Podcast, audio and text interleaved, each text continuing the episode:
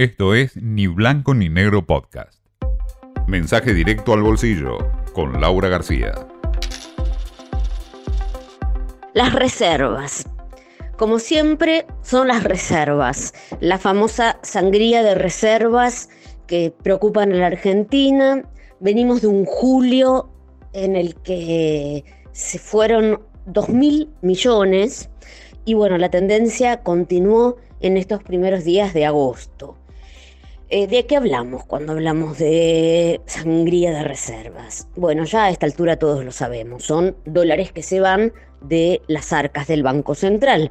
Básicamente ventas de divisas a los importadores que le demandan a la entidad monetaria porque tienen que pagar sus compras en el extranjero.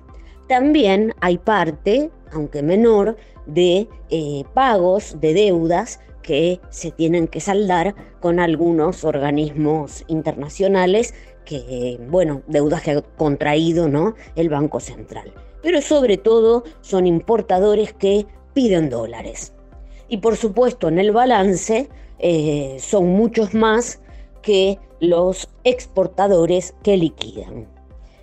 ¿Por qué la alarma, no?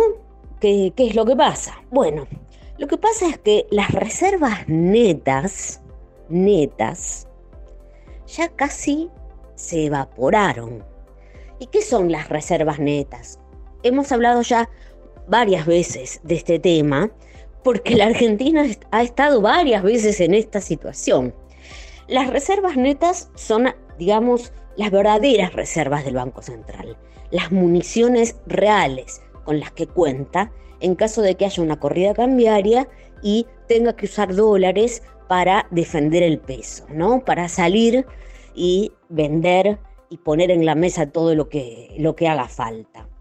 Bueno, estas reservas, por ejemplo, excluyen algunos ítems que están incluidos, se computan como reservas, pero no tienen nada que ver. Por ejemplo, el plazo fijo que usted tiene en dólares ayuda a sumar reservas, pero claramente esos dólares son suyos, no son del Banco Central. Eh, lo mismo pasa con, otras, con otras cuestiones. Cuando se, se barren, se sacan algunas de estas cosas, quedan, y acá los cálculos varían mucho, algunos dicen que dos mil millones y otros dicen que mil millones, o sea, la nada misma. De ahí la, enorme preocupación ¿no? que hay.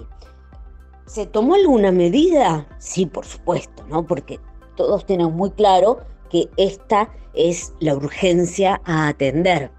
Eh, se tomaron medidas para que los exportadores adelanten, aceleren la liquidación de sus eh, productos y em, también se sellaron acuerdos para recibir préstamos de organismos y entidades internacionales que, como yo les contaba, eh, son uno de estos ítems que en la planilla se suman como reservas y ayudan a inflarlas un poco, eh, aunque no son estrictamente nuestros, porque son préstamos, los vamos a tener que devolver, pero bueno, por el momento nos dan ¿no? una imagen de solidez que ayuda.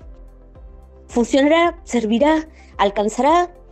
Mm, muchos dudan, otros dicen, por supuesto que va, va, a servir. Por ahora el dólar sigue abajo de 300, es una buena señal, hay que estar atento. Otros, los más negativos, dicen, eh, no, acá se va derecho a desdoblar. Esto fue Ni Blanco ni Negro Podcast.